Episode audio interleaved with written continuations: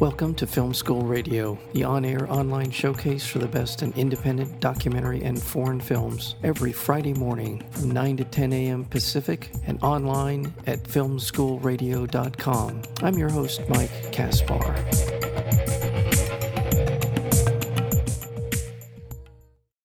To be a Moffie is to be weak, effeminate, illegal. The year is 1981, and South Africa's white minority government is embroiled in a conflict on the southern border with Angola.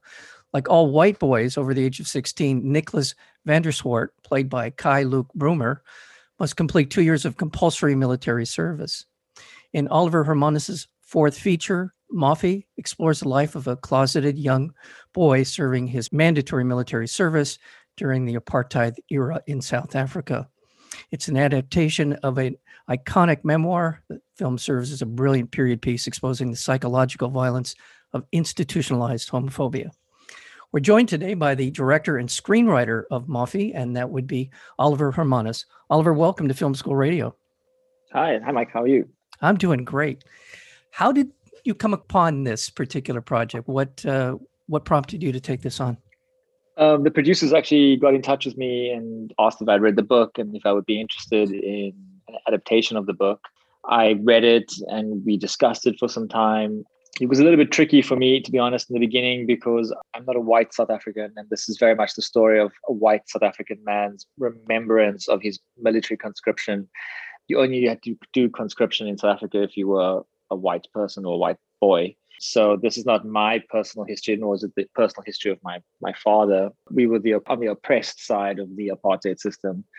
So it was a strange, was a strange ask if somebody says to you, "Would you like to make a movie about the trauma of white men during apartheid?" As a non-white person in South Africa, it's uh, also because you know you as a, a South African director, you're always thinking about what will my apartheid film be? Because it's such an obvious thing to explore as a filmmaker as a storyteller. And i maybe just never thought that Moffie would be the film that i might make about uh, the apartheid system but it, it it became that. It was it was a film that i i would say this i i i feared the idea and then i learned to appreciate the fear and then i think that allowed me to consider adapting it into a film. In what you just described, does that sharpen your focus on particular aspects of apartheid? I mean, there isn't a lot of material in here outside of the military as it re- as it relates to apartheid, other, and also to the violence perpetrated on the Angolan people. I mean, there are as certainly there are aspects of it, but what did it do for you as an artist to sort of sharpen your focus in a particular area or a certain way of telling the story?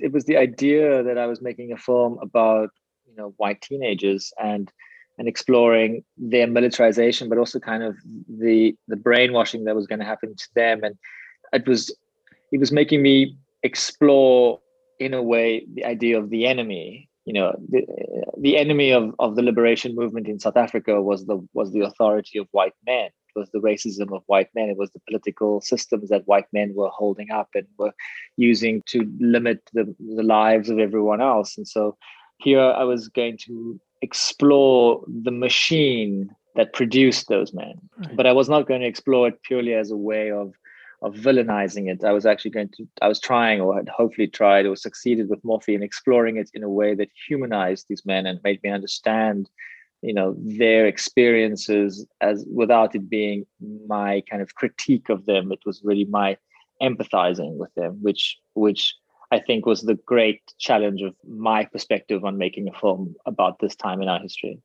it's interesting eh, but just as i'm thinking this through and as you're as i was listening to your answer this is kind of the tip of the spear of the weaponizing of of not just apartheid but of uh, as you said, sort of a, a system of repression.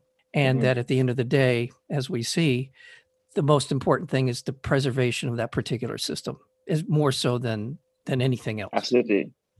The system was key, and the, the system was, you know, it was a broad. It had, it, it, the, the ideology at the at the heart of the system was racial, was you know, racial superiority it was a combination of, of a religious, a Christian fundamental, you know, the Dutch Reformed Church and the, the apartheid government, kind of the the, the, the ideas that filled the, the head of the Nationalist Party was this combination of Christian values and, and white supremacy. And that sort of trickled down into into the home life of, of every person. And its core was a very conservative way of life and a, and a, and a very pres- preservatory way of life that was all about conserving the, the, the separation between races because the heart of it, white people were just more, more important and better than black people. That was kind of what the attitude was.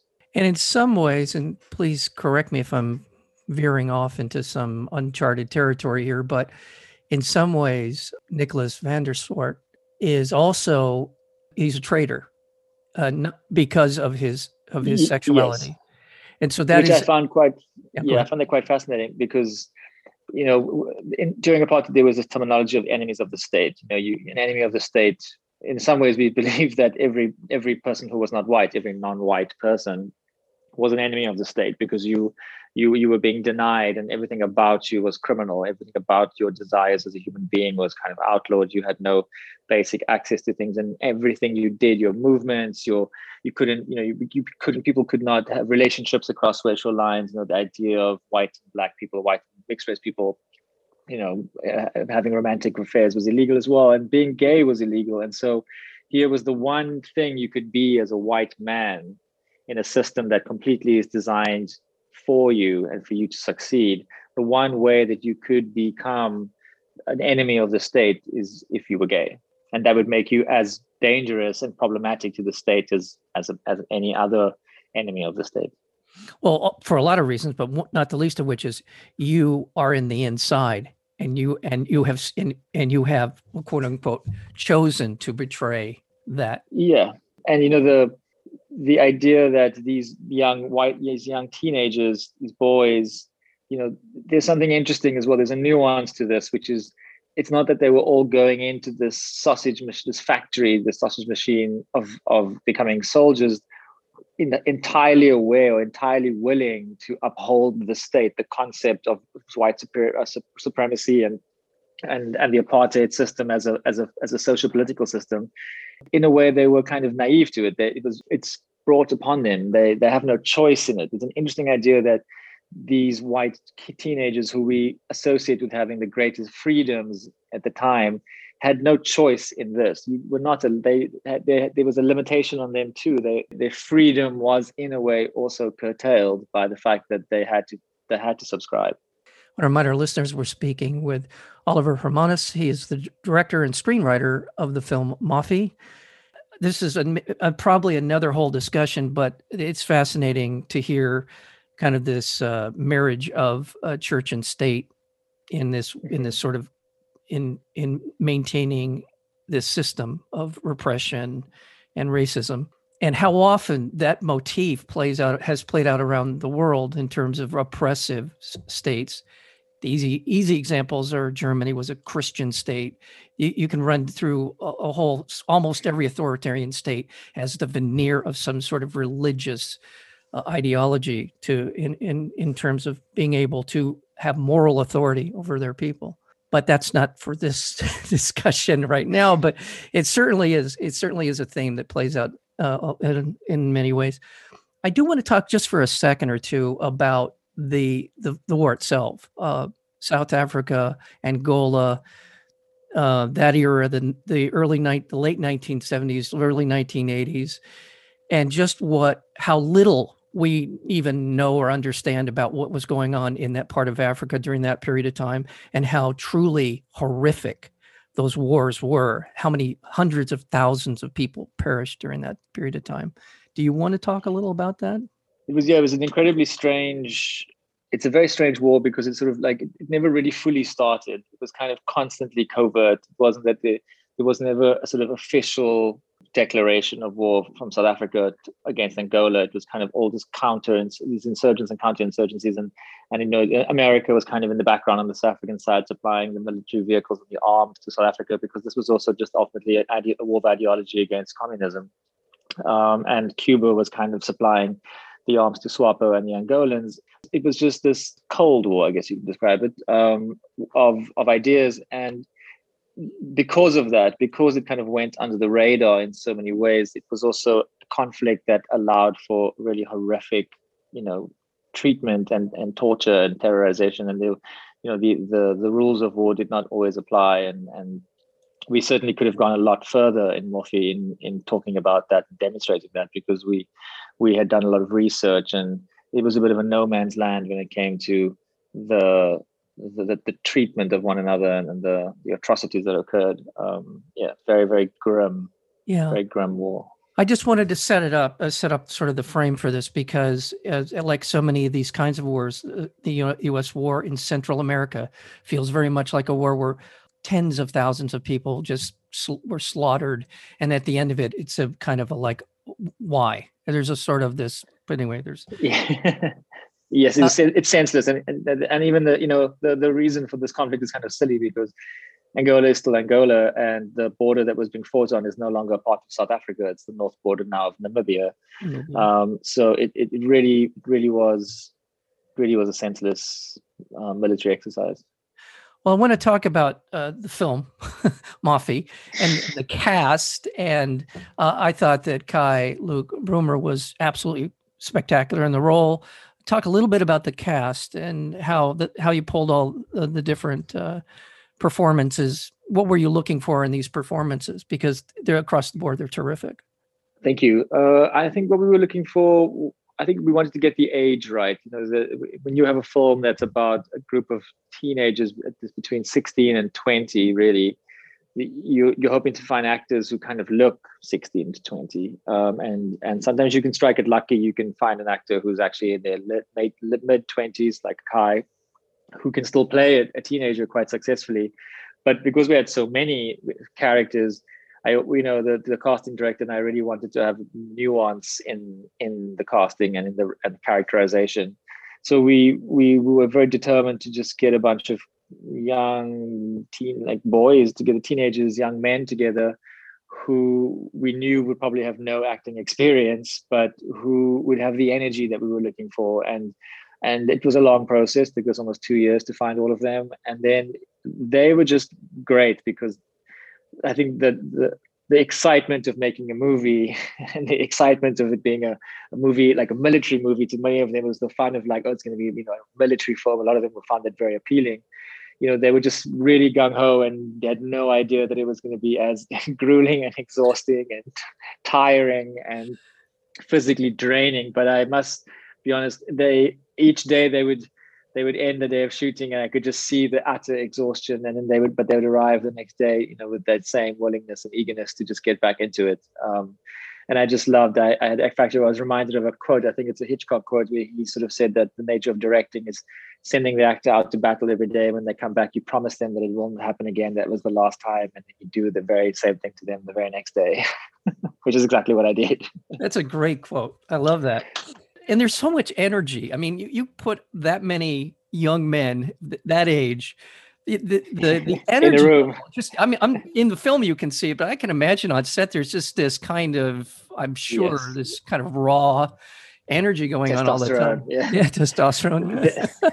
absolutely, absolutely. In fact, it was really, it was quite. You could really sense it. You could really, really sense it. You know, when you when you did scenes when we did scenes where there was, you know, a bunch like, you know, it's a lot of them running around and like being attacked, you know, when they get off these trains, all these military soldiers who are like trying to, you know, beat them into submission and scare them. And when you create those moments, you can, after a couple of takes, you really do sense that these guys are getting really worked up. Um, and there is an energy and, and it, it became something that I really loved because it just meant that like if it resonates for for all of the crew and you know on the day you just know that hopefully it's resonating um, in the camera um, so it was it's always nice when it feels real I, I love when things feel real because it just it feels like you're getting somewhere from a creative point of view there are also the portrayals in here these careful relationships that develop between Stassen yeah. and and Van der Swart is beautiful. It's beautiful to watch. It's beautiful to, to sort of under the circumstances how careful and how how all of the different things that could go wrong uh, are always in the, kind of in the background, and uh, I just thought it played out beautifully. Thank you, thank you so much. I mean, yeah, there was always the hope of making this this this subject matter has been explored before, not just obviously the military, but also you know, gay in the military, queerness in the military, and so there was always the desire from everyone involved that we were making something that would hopefully contribute to that band of cinema as opposed to just sort of imitate it or, or repeat it. It was always the want of us adding to a conversation rather than, you know, just, yeah, echoing. Film has, I'm sure, opened in South Africa. I'm kind of curious about the reaction. Um, has it sparked conversation? What what what sort of uh, reaction has it been uh, getting in South Africa? Yes, obviously the word Moffie is a is a bad word. So when you have a movie called Moffie and you take it out in South and it opens in South Africa with you know billboards outside of airports that just have the word Moffie all over it and over highways and you know there was a huge media outdoor media campaign for the release of the film and so it just undeniable sparking of conversation because you've got people calling into radio stations asking why is that word on a, on a highway that I drive down every day because it's, it's such a it's a derogatory term, and so the movie is very much was very much a provocation, and and its advertising was as such as well. But I think what's important for South Africans when they go to the movies, particularly when they watch South African films, is that if we're telling telling stories about our past, particularly I think what what is important for the audience is that it gives them a greater insight into how the other half lived, or to give them some kind of understanding of the other perspectives. We're a country that were denied access to one another.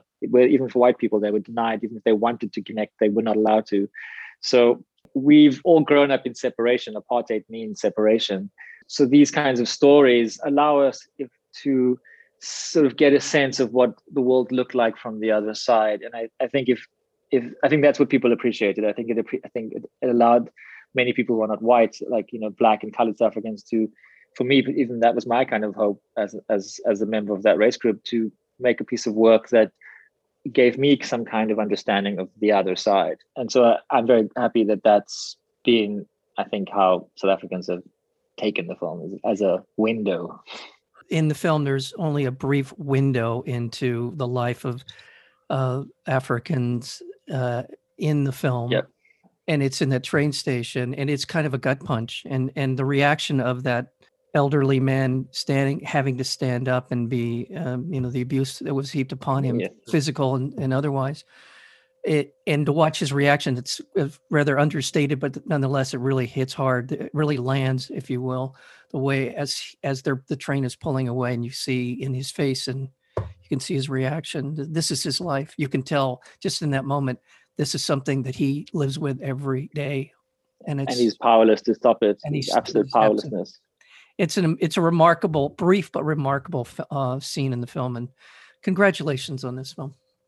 Thank you so much. Uh, thank you very, very much. I really appreciate it Thank you. Again, the film is called Moffie, and we've been talking with the director and screenwriter of the film, Oliver Hermanus. Oliver, thank you so much for being here. Thank you, Mike.